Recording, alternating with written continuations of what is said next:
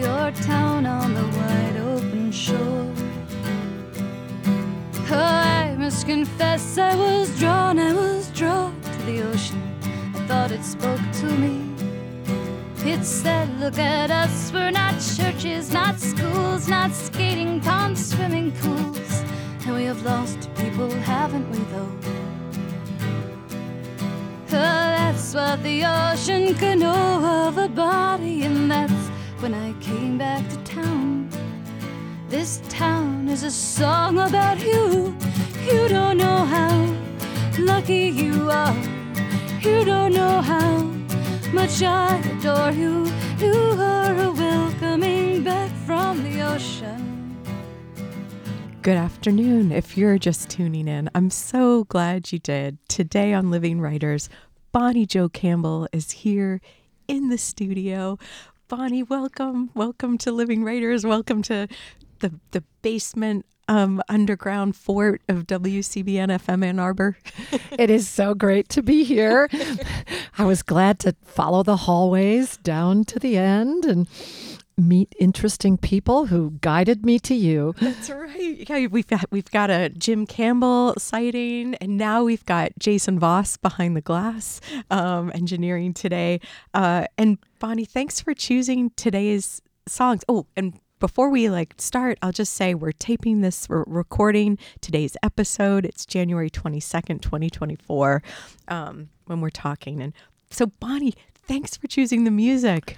Oh, yeah, today. it was so great that um, there's a there's a website called Largehearted Boy where a lovely fellow asks writers for a playlist to go with their book. And so there is a playlist that you can hear. I think it's got, I couldn't resist, so it has 16 songs on it.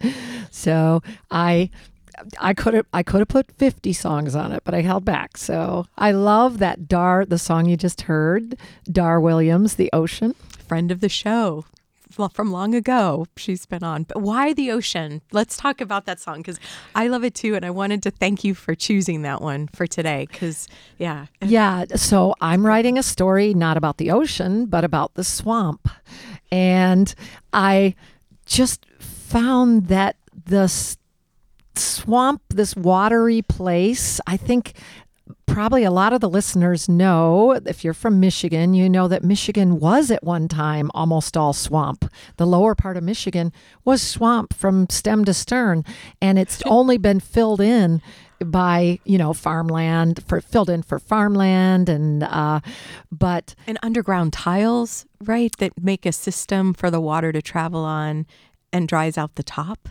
Bonnie. Y- yeah, I know. That's I. You know where I learned about that was in Jane Smiley's book. That's where oh. I learned oh. about those underground tile systems. I learned from Janet Kauffman. Oh, you did? Yes. Great writers both. Exactly. And also thanks for they're also friends of the show. Yeah. We're only we're, we're only talking about people who apparently have been on Living Writers today. So oh no. Well, who, el- who else oh, matters? well, it's yeah, well, it's, let me just say Bonnie Jo Campbell, it took I've been looking forward to this moment for a long time. Oh, well, it is so great that we could be here. But yeah, we're you know, here we are in Michigan, surrounded by water. We have about a million bodies of water big enough to drown in. we are surrounded by lakes and streams and underground streams and swamps and marshes and fens and bogs. And the water will have its way. I mean, I love that Dar Williams song because she's singing to the ocean and then the ocean sings back and the ocean sings back and says, "I'm not sentimental. You know, you can you can sing to me, but I will swallow your sailors and I'll spit up their keepsakes.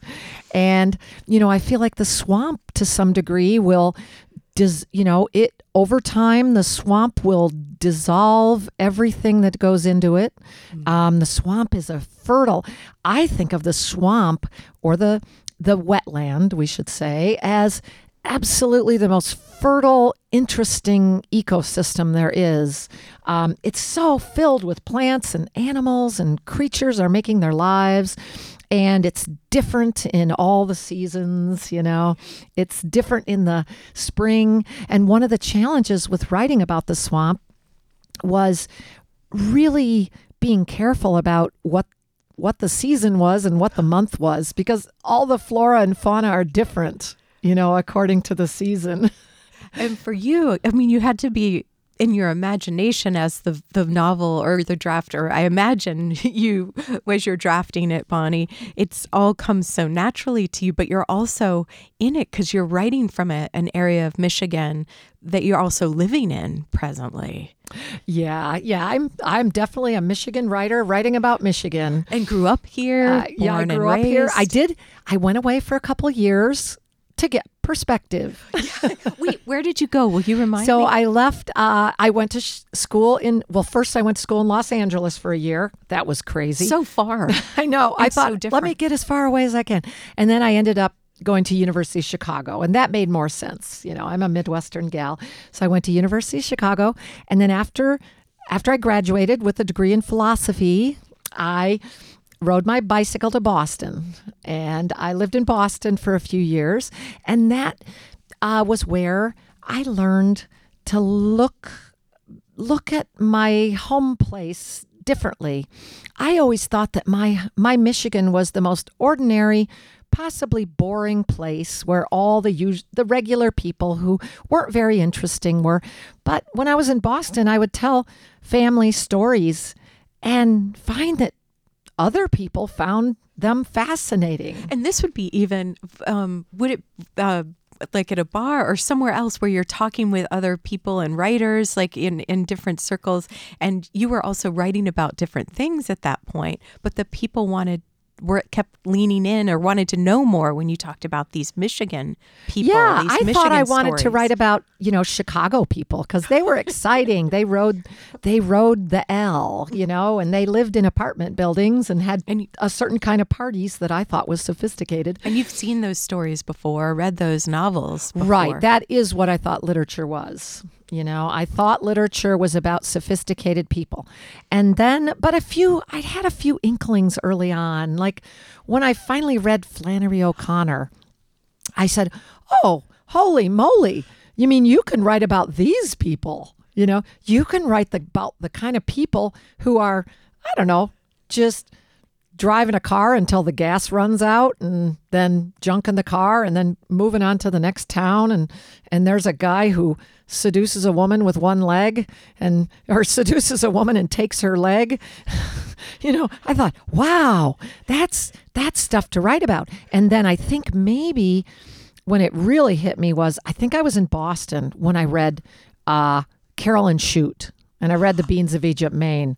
And it was like holy mackerel Yes. you can write about these people next door who are you know i don't know the kids live in a hole in the ground and they don't go to school and you can but i, I just kind of opened up a world to me and I, I looked at my own community and i said oh these people are doing interesting things and the very first thing i wrote that was probably any good, um, but that was about my community was I wrote a, a kind a piece about um, driving to the dump. We used to go to the compactor and take all of our garbage there instead of having garbage service, but it was it was by a neighbor's house, and we'd had an experience where the neighbor's cow um, had walked out. The neighbor had cattle, and they gra- and they they watered themselves at a little pond, but they um, they had the wa- the pond had frozen, so one of the cows went out on the ice and fell through and drowned,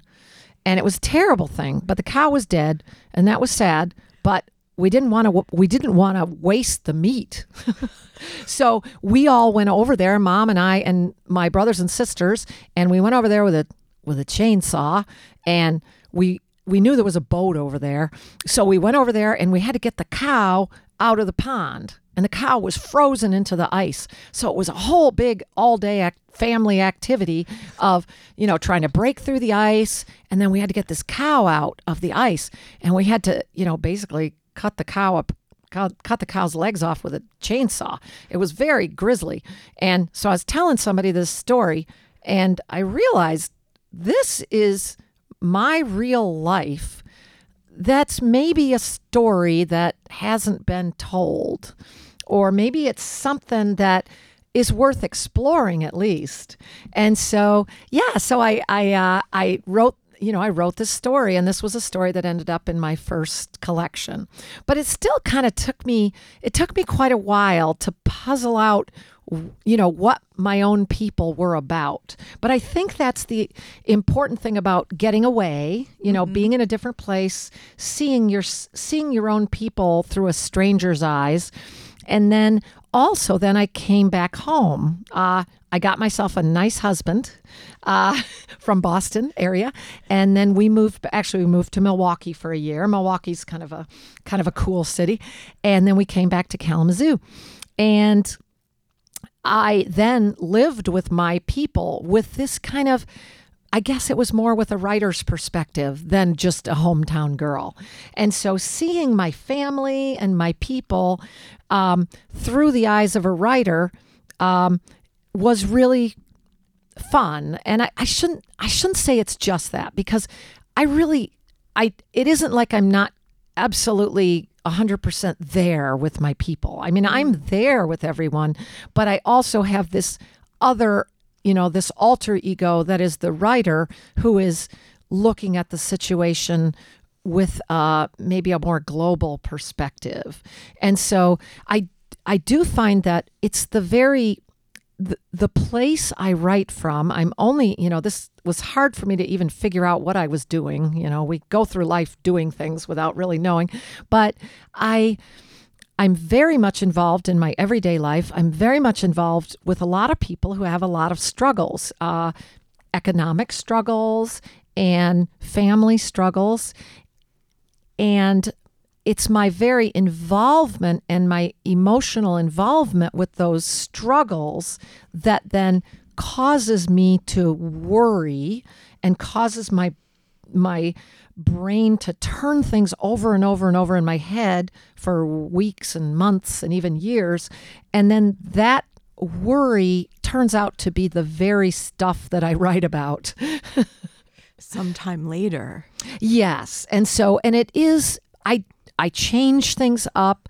You know, the thing that inspired me, that worried me, um, I change it over time because it over time it mixes with other things um, and then i'm but i'm writing about it and usually the people i'm writing about aren't feeling aware that i'm writing about them so i, I don't I, I try not to invade anybody's privacy and the few times i have written something that's very personal um, i share it with those i share it with those people and say if you you know, how do you ask them how they feel about it?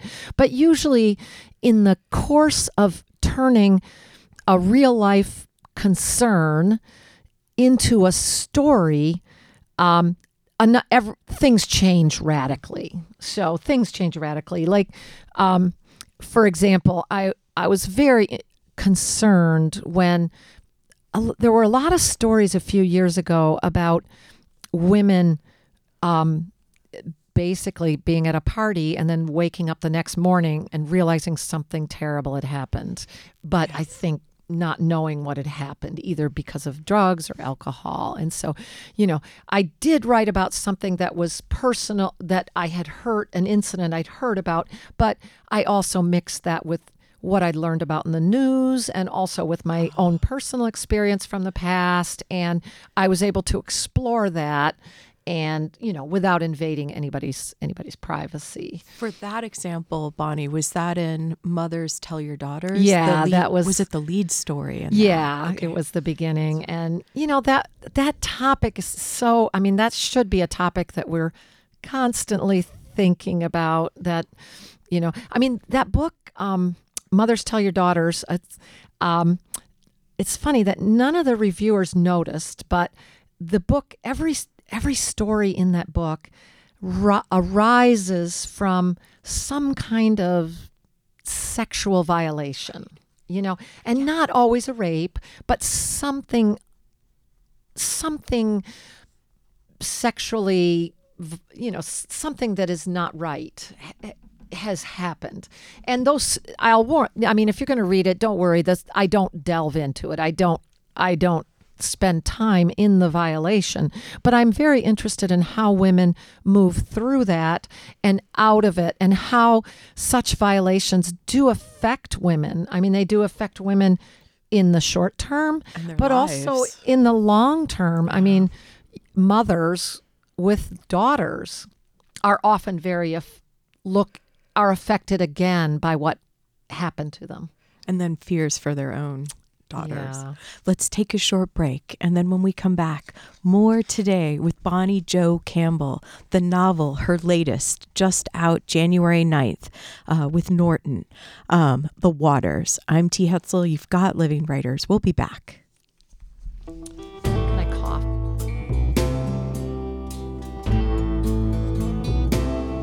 Will there be any bartenders up there in heaven? Will the pubs never close?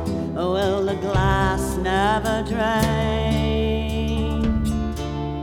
No more DTs and no shakes and no horrors.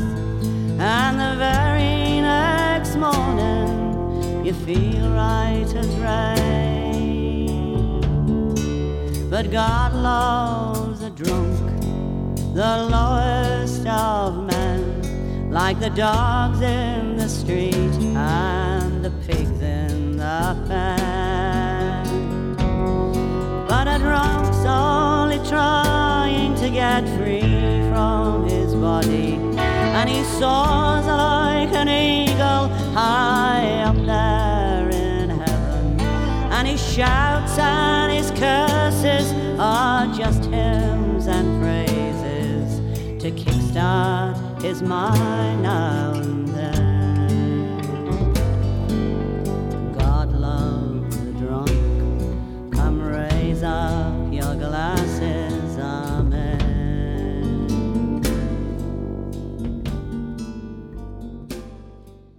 Welcome back. If you're just tuning in, you're just in time. Today on the program, Bonnie Jo Campbell is here in the studio. We've got her latest novel just out with Norton, The Waters, on the table with us. And we've got Jason Voss behind the glass, engineering. Thanks, Jason, today. And thanks to Cheryl Johnston for sending The Waters to me and, and her excellent work um, making this all like us together today here, Bonnie. Yeah, Cheryl Johnston is the greatest. She's my friend and my publicist, and she really believes in literature and gets the word out. and believes in her writers too. I can tell. I, yes, and um, well, so shout out to Cheryl as well. Um, so Bonnie, the music that we just heard, the second now, like from your um, your your uh, your your soundtrack for the waters that's on largehearted boy that folks can check out the entire list but can you tell us about what we just heard Well, I just love this song. Um, and now I'm embarrassed. I can't remember who wrote it. It's very easy to figure out who wrote it.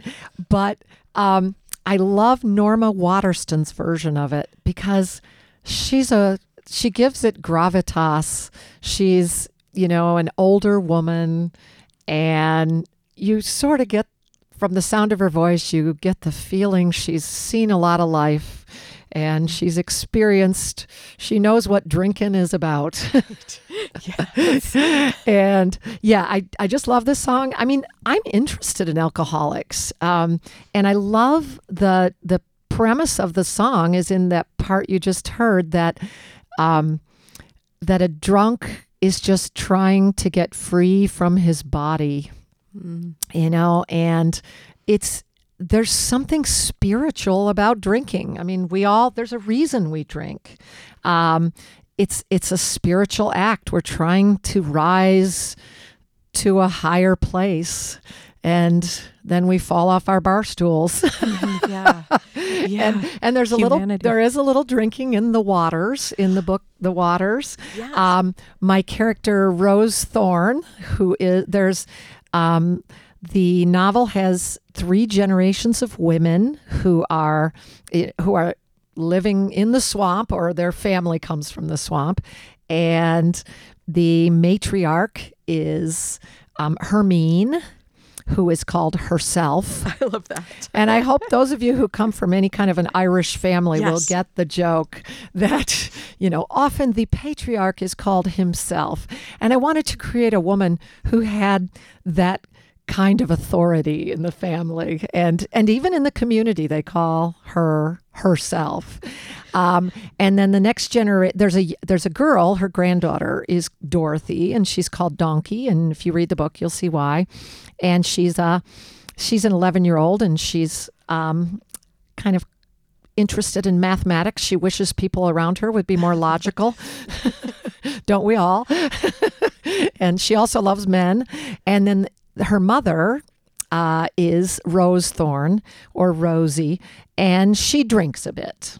She that's her liquid adventure. You know, there they are in the waters, and Rosie really likes to drink and read books. That if she could just re- drink and smoke and read books, She's such be- a dreamer. she is. She's a dreamer, and the people of the community somehow put their dreams on her. They somehow, the people of the community, all project something different onto Rose Thorn. She's an object of interest. Many people are many people are annoyed with her cuz she doesn't hold a job. She seems to be just lying around all the time. They say she's lazy but they kind of enjoy saying she's lazy. You know, it's kind of an important she's an important person in everybody's lives and she's really the one in the book who brings people together. And I would say she does have a job. You know that there's there's a certain emotional work that she's doing The toll. yeah. even as she's you know got her feet up and uh, as i do right now you know she's got her feet up and she's got a beer in her hand but somehow somehow she's doing important work and bringing the community together and if if um you know it's funny these three types of women the sort of um exhausted matriarch who's kind of impatient with sentimentality and the um the you know young precocious girl that's an interesting character for me somebody who has a superpower. Her mathematical ability is kind of a superpower and it makes her precocious. And then a woman in the middle who just can't bear to follow the rules. You know she just can't knuckle knuckle under you know if you try to pin rose thorn down she's just gonna wiggle loose She's like the waters.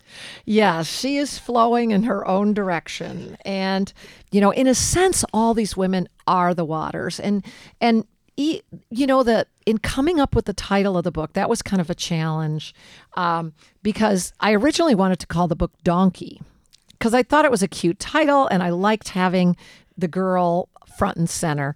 But my editor didn't like it. And now I finally, you know, once the book was published and once we had a title that I, I really love, I am very happy. My editor, Jill Bialosky, really wanted us to come up with a, a different, a better title that, a title that maybe respected the, the bigness of the book. It's a big story. It's an, ep, it's an epic story of multi generations. And she was true. absolutely right. And so, um, I worked with my agent, Bill Clegg, who is just an angel and a brilliant man. He um, he and I were trying to come up with a title, and I, we had this long phone conversation. And I don't.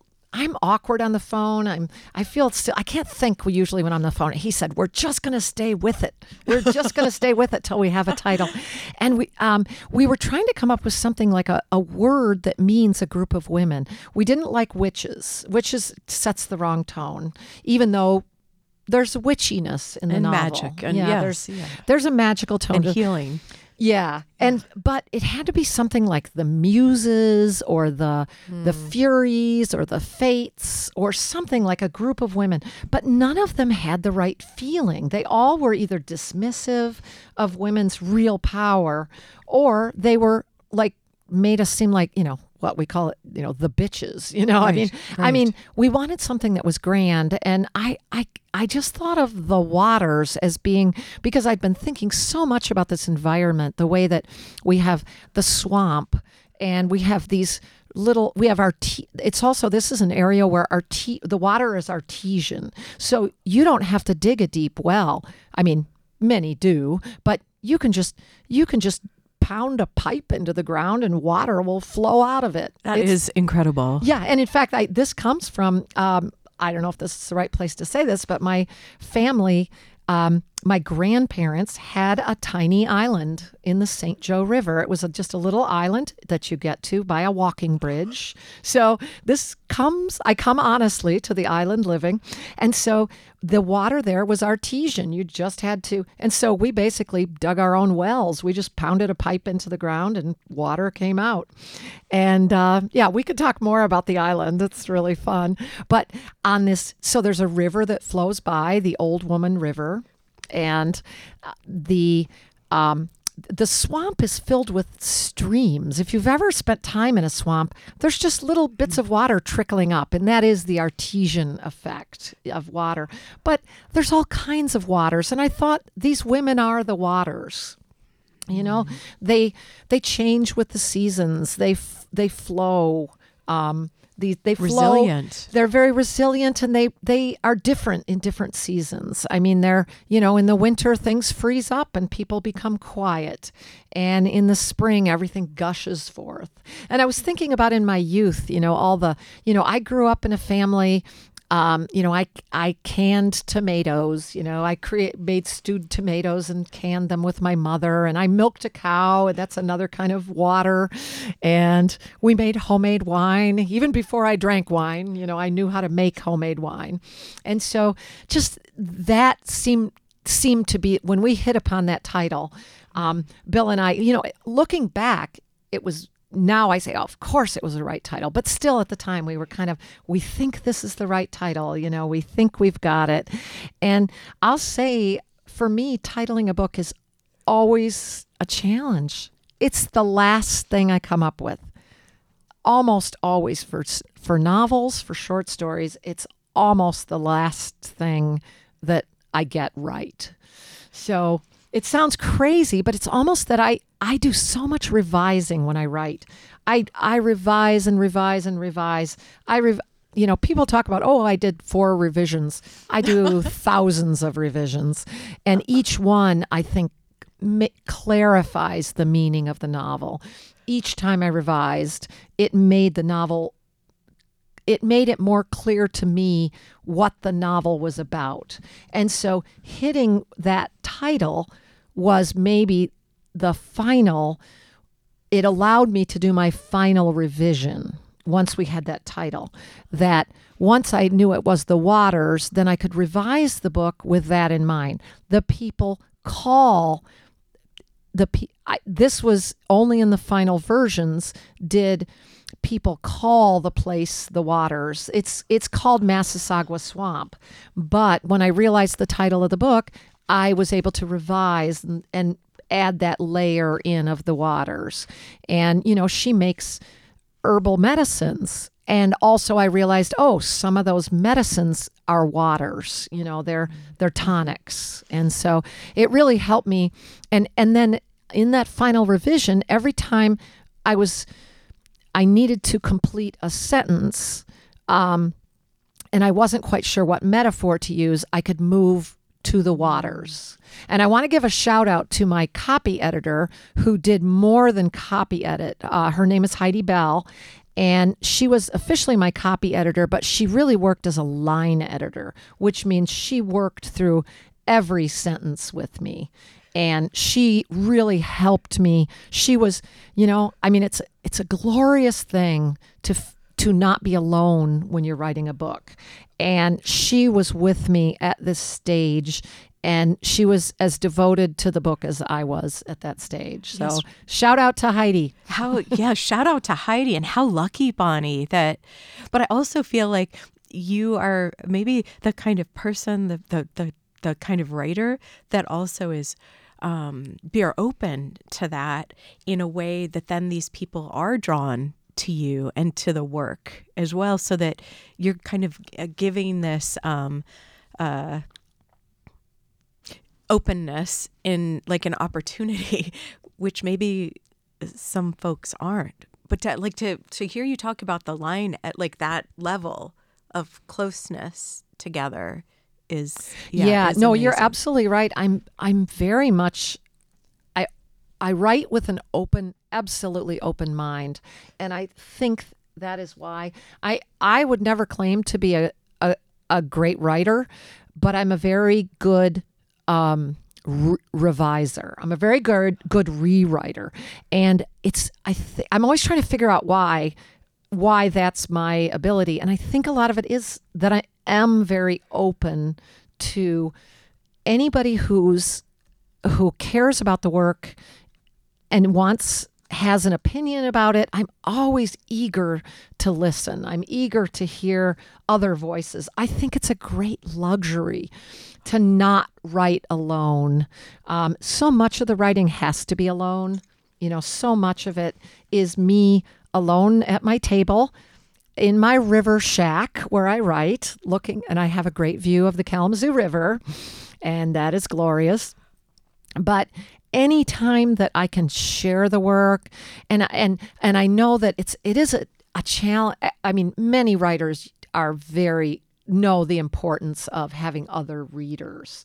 But I feel like my readers are so I don't know if I'm just really smart choosing the right people or if if really every, almost everybody who's a thoughtful reader has really good really good points and really good i'm afraid i hesitate to say advice because people are very you know nobody's trying to take the book away from me but they really are helpful. I mean there's so many people that's why when i was in the you'll see that the the um, acknowledgments part of the book got really really long and and i still felt like i hadn't thanked everybody Today on Living Writers, Bonnie Jo Campbell is here. Her her beautiful novel, The Waters, out with Norton now.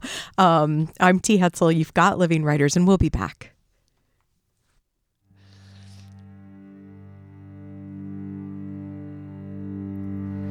When I die, let the wolves enjoy my bones. When I die, let me go. When I die, let the wolves enjoy my bones. When I die, let me go.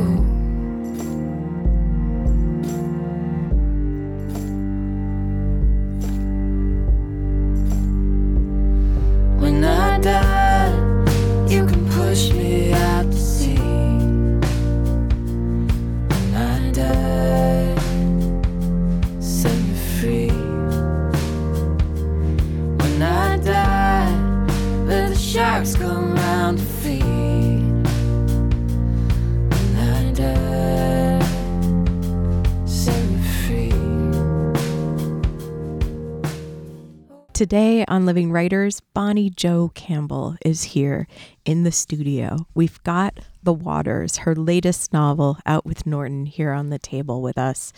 And Bonnie, would you would you read something from the novel so we can hear hear you and hear hear the prose, the words? Yes, and you know it's kind of cool that uh, there's there's a there's a book on ta- you know the audio version of the book. I asked uh, Lili Taylor, the actress, to read the book, and so she's the one doing the audio book. So So her voice. her voice. So it'll be fun if any of you are audiobook fans. Okay, this is chap- from the very beginning. I thought this would be good because you don't have to know anything. And it's chapter zero, which is the prologue. And it's called The Town Has a Troubled Soul. Once upon a time, Mshkiki Island was the place where desperate mothers abandoned baby girls and where young women went seeking to prevent babies altogether. But in living memory, Rose Cottage on the island was the home of the herbalist, Hermine herself, Zook, who raised her three daughters there. The oldest, a lawyer named Primrose, was the most accomplished.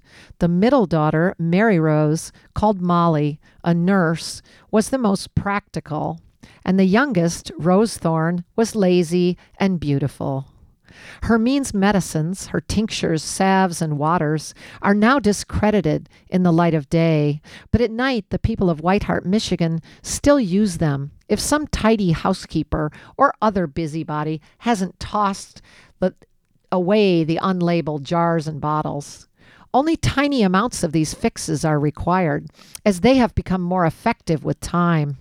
Sometimes just unstoppering a bottle is enough to release a cloud of soothing into an ailing household. The island and its women loom large in the dreams of local folks, who sometimes wake up sweating from visions of witches in black, though the island women never wore black or of crows watchful in treetops, or of swamp streams bubbling up through the floorboards of their houses. It is said that the island, where healing waters percolate to the surface, was a place where women shared one another's dreams, a place where women did what they wanted.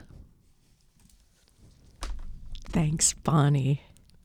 I always think it's a fun place. The in a book, I'm always interested in the last line of the first paragraph.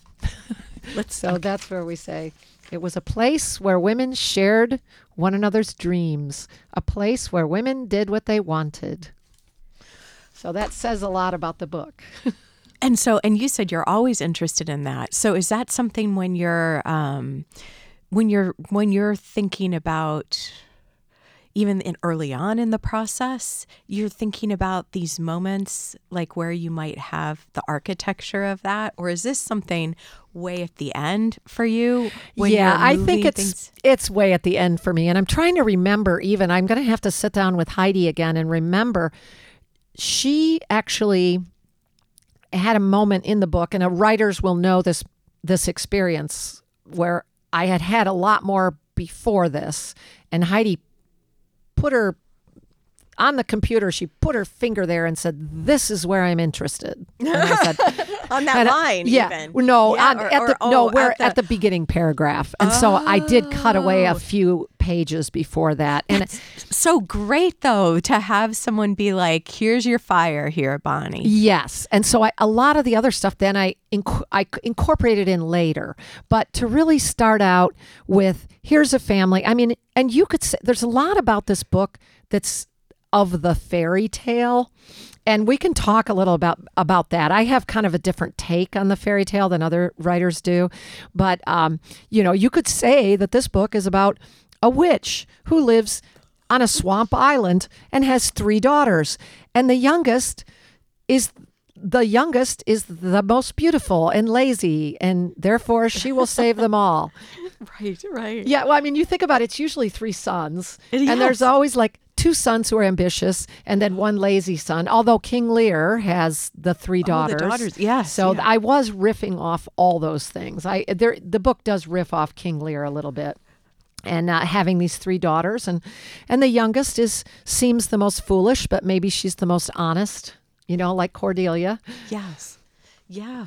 And so with the um when- you're looking at other people's novels or short stories, is this also a line that you're looking for in their work when you're like I'm always interested in yeah that i mean now per- i do. Now that i noticed i do that. And i noticed it i only noticed it because of because in once upon a river it also is an important line. Um, in once upon a river um, the first paragraph is about the girl basically being in the water and that was very important to me that to establish margo crane who's the heroine of that novel as a physical embodiment of the river. And so in the last line she's basically she swallowed minnows alive you know so that seemed to me to set the tone to some degree. And i'm not sure other writers really do it as much as i do but i just love that place. Some people say that the first paragraph the first couple lines have to kind of have to determine the whole novel. And i don't know about that. I mean ideally they'll say something about the novel but i think that that first paragraph you know obviously is setting setting the reader up for I- what's to come And thanks for also reminding all of us too, because what you read to us was indeed the first paragraph. That's like this. It's it's wide ranging. It's it's doing so much work with what's to come. And, and it's also very plain. It's very plain to say, here's a place where here's a place where there's, you know, where people get medicines and there's a woman and has three daughters and um, it's a very p- peculiar place where women do what they want and and it's sort of it became sort of my dr- sort of a dream and a mantra of just like I want to live in a world where women do what they want. what would that look like? Yeah, and the funny thing is, of course, the other problem is what do we want? you know, what do I want as a woman? So that's, you know, now that I've got a world where I can do what I want, what do I want to do? So And d- so, did you feel like the time that it took, you took writing and drafting the Waters Bonnie, was that a time when you were, because the woman here, the this the sentence says a place where women did what they wanted, but they're they're not always on this island, and the the bridge has been is is eventually breached, and um and the book itself, I think, is defined by the struggles, the the pressures from the community um, the outside world, other expectations, other people's needs. Um, so they're they're not always doing what they want. No, so that so tension is yeah, it stands as a dream where these women would do what they want, and and to some extent they do. Like that's why Donkey, the Dorothy, doesn't go to school. She only does what she wants. she doesn't want, and yet the ironic thing is she does want to go to school. You know, but these various influences around her you know prevent her but yeah that's the thing is this is a this is this is their island and it and it is it is their place it belongs to this family which is headed by this matriarch and it has always been headed by a matriarch uh, and yet it is always and especially now feeling pressures from outside and if nothing else, it's pure curiosity that the people of the town, you know, any place you would tell people they shouldn't go, they want to go there. And so, But that's kind of you to say too. But it also seems like it's more in relief, like the uh, women's health being at the the center of this, and also important now in our state of Michigan as well as across the nation about the future of women's health in a lot of ways. yes, Uh, exactly. especially and the pregnancy. Yep, and, the women. I mean, and- this book is about women's reproductive rights at its core, and yet it wor- has it works all around the issue, you know. But that is at the very center of it, and you know, it's interesting that my initial desire in writing this book. So I have this island where these women are, and my desire was to protect these women and to save their island and to keep it private for them in the same way that I want women's bodies to be mm. private and I want women's bodies to be safe from violation. And so that's was my going into this that my goal was to find out how to preserve this island in the most pristine form that I could for these women forever. And yet, what I found out as I wrote is that this is a story about community, and we cannot ignore the the needs of men, the desires of men. The desires of women are very much at the forefront, but there there is also this world of men and a world of of um, what can we say contemporary community the, the kind of communities we live in especially rural communities are patriarchal religious communities. they just are and religion often often a church is front and center in these communities and i you know this town has a particular church that used to be maybe a little bit more of an inspirational church where people went to be filled with the spirit yes. and now And there's some- like covered murals. Yeah, there's a basement in the church. Yeah, it's definitely underground. But yes, But the church now has become a church of rules where this is, you know, people are not filled with the Holy Spirit when they go to church, but they are told how to vote and they are instructed in how they should behave and w- how they should how they should who is the end you know who is friend and who is foe. And that's being taught at the church. And so the the people who attend the church are feeling that pressure. They want to be godly. And when they're you know when the the person standing before them representing the church puts pressure on them to let's say vilify these women they feel they they feel that pressure. And so the the people of the community have always um, have always been a little bit in awe of the women in the swamp and their abilities to heal they've always All always has an element of fear. yes and so there was a little bit of fear of these women but also respect Yes. and so that seemed like to me that seemed just perfect. A little bit of fear, a little bit of respect. That's good for this this matriarch. However, now the the people of the community are feeling a little bolder about criticizing the women and even coming and standing and shouting things and, and demanding healing. Demanding healing at the same time that they are treating the women with disrespect. So they want what the women have, but they they at the same time don't respect the mystery of what the women have. Thanks, Bonnie. We'll take a short break and then we'll come back. Today on Living Writers, Bonnie Jo Campbell is here. The novel, The Waters. I'm T. Hetzel. We'll be right back.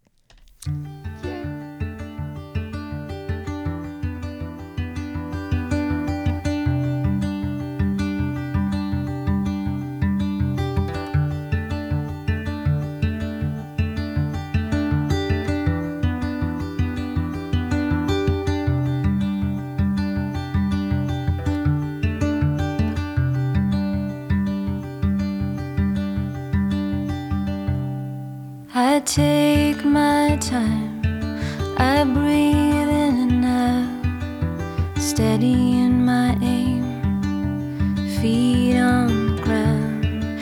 I saw your name written clear across the sky,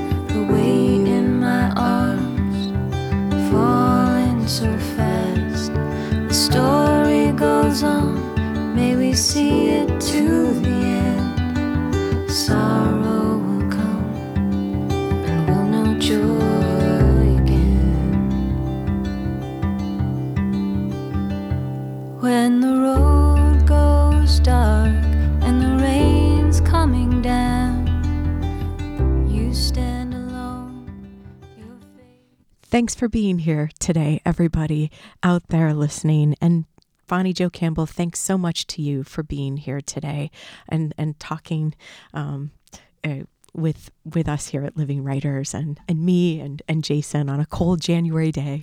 Aw, thank you so much for bringing me here. anytime, anytime.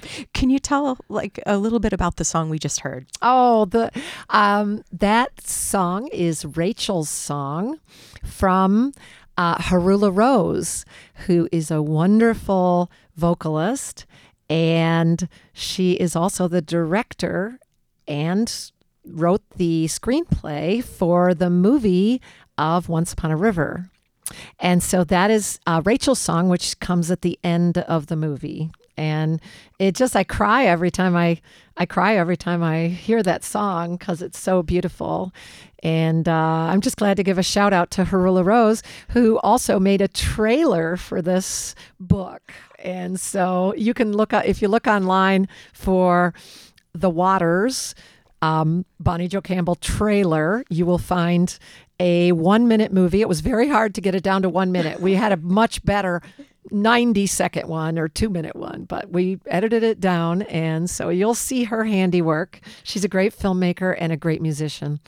Ah, and it, I love how in the the trailer, um, it, it's it's evocative in the it's um, trusting in the place itself and putting you in the place, and and we get to see a donkey Yes. as well, and um, because you as you we we haven't done the traditional.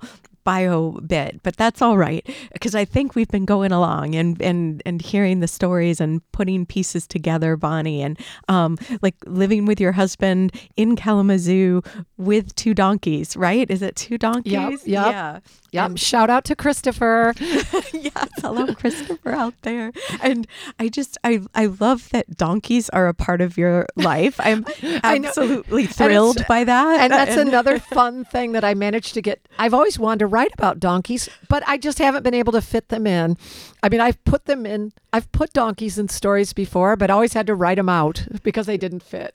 Ah. And uh, but they stayed in here, so the donkeys' triumph and disaster are in here.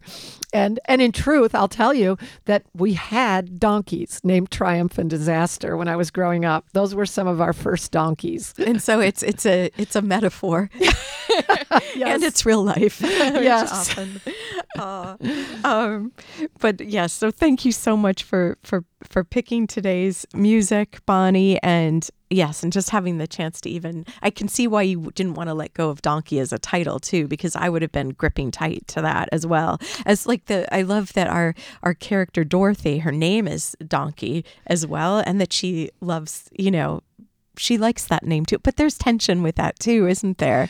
With yeah. yeah, I know there are a lot of nicknames in the book, and some some people don't like nicknames. I guess I I think they're fun, and and the truth is, if as a writer, I it takes me so long to write that if a nickname isn't really true to the character, it'll go away. It'll peel I mean, off, there's yeah. a lot of st- stuff that was in this. I mean, this book was 650 pages long, and at its longest, I think at two times it swelled up to 650 pages, and I had to write it back down. And uh, And, when you say that, write it back down. It's part of your revision process, Mm-hmm. And you're going line by line with it. line by line and, and scene by scene and figuring out uh, are there scenes that duplicate work um, there's certain i mean uh, you know this doing the same job. yeah and this is the- this has an omniscient narrator which is a big deal so it means i can be i can be in the head of anybody i can also be in god's head i can be in the head of an animal and i a can snake. a snake. And so there was at every point there's a big choice whose point of view is worth show what is the best point of view for showing this particular scene and if do I need to show the scene at all? And so Can we talk about that, Bonnie? Because I did have a question. Because uh, there's so many things. Like we we like the map, um, the structure of the book. That like, shout out to Monica Friedman for the map. it's beautiful and I, every gosh everyone should be so lucky to have a map the view from Whiteheart michigan um, and how we have the uh, the the structure. We talked about how um, we actually got to hear bonnie read part before we even got to to chapter one. And now we've got uh, chapter i guess infinity epilogue. Um, and and it was so it, this this was if you don't mind talking about this for a moment bonnie it was so interesting to me because the final chapter where we have we see donkey and we see herself hermine and in this moment and then we pivot and we have a different point of view and we go to titus and um and so it becomes i wanted to ask you about that I because know it's a it's a big decision. so what what Well, Why? that's you know I mentioned that my initial intention was to write about these women, was to write a book about women. I wanted to write the most woman-centric book ever written, and I think I did. I'll be honest. I think we'll see what time if people ever see that but it's it's got a feminine structure it's got a very spirally structure it's not it's not the hero's journey you know, it's we could talk forever about Sharon Blackie. Shout out to Sharon Blackie, uh, mythologist who talks about this. But um, what I found that um, what I found was maybe just as important as the women, women's bodies, women's integrity was the redemption of men. And that is what that ending is about is about the potential for male redemption in the book is that we're in a problem we're we have a problem we have a big problem in society all over the world. So it's not just america it's all over the world. And if the world is going to survive we need to be we need to be bringing the feminine everywhere. The feminine needs to ri- it's already here, but it needs to be accepted, it needs to be embraced, it needs to be it needs to be um, fully made partner with the masculine. And that is our only hope. And so I'm working with a group of men in this book. I'm working with women who have their own struggles, but I'm working with a group of men for whom I see a lot of potential. They're they're they're men who maybe maybe it would be easy to write them off and to I don't know, laugh at them or something. But I take them very seriously and they're capable of they're capable of great love and and they're capable of the work that needs to be done There's in our courage. yeah it takes they're capable of the work that needs to be done in our communities and in our nation and in the world. And i'm i feel like i want to give them a chance to do it. And so especially titus who he's on his way. He's on his way titus because he's he's basically torn. He's he's torn every which way by his love by the by his great love by his decency. You know we know in this world that no good deed goes unpunished and in a profound way a person's decency is probably the thing that will cause them as much pain as anything else in their lives. And so I've put him in a very difficult situation where there's no right or wrong anymore. There's only becoming his larger self and finding a way to embrace that. And and you laugh, but love, lovingly. yes. Well, I think he's capable of it in the story.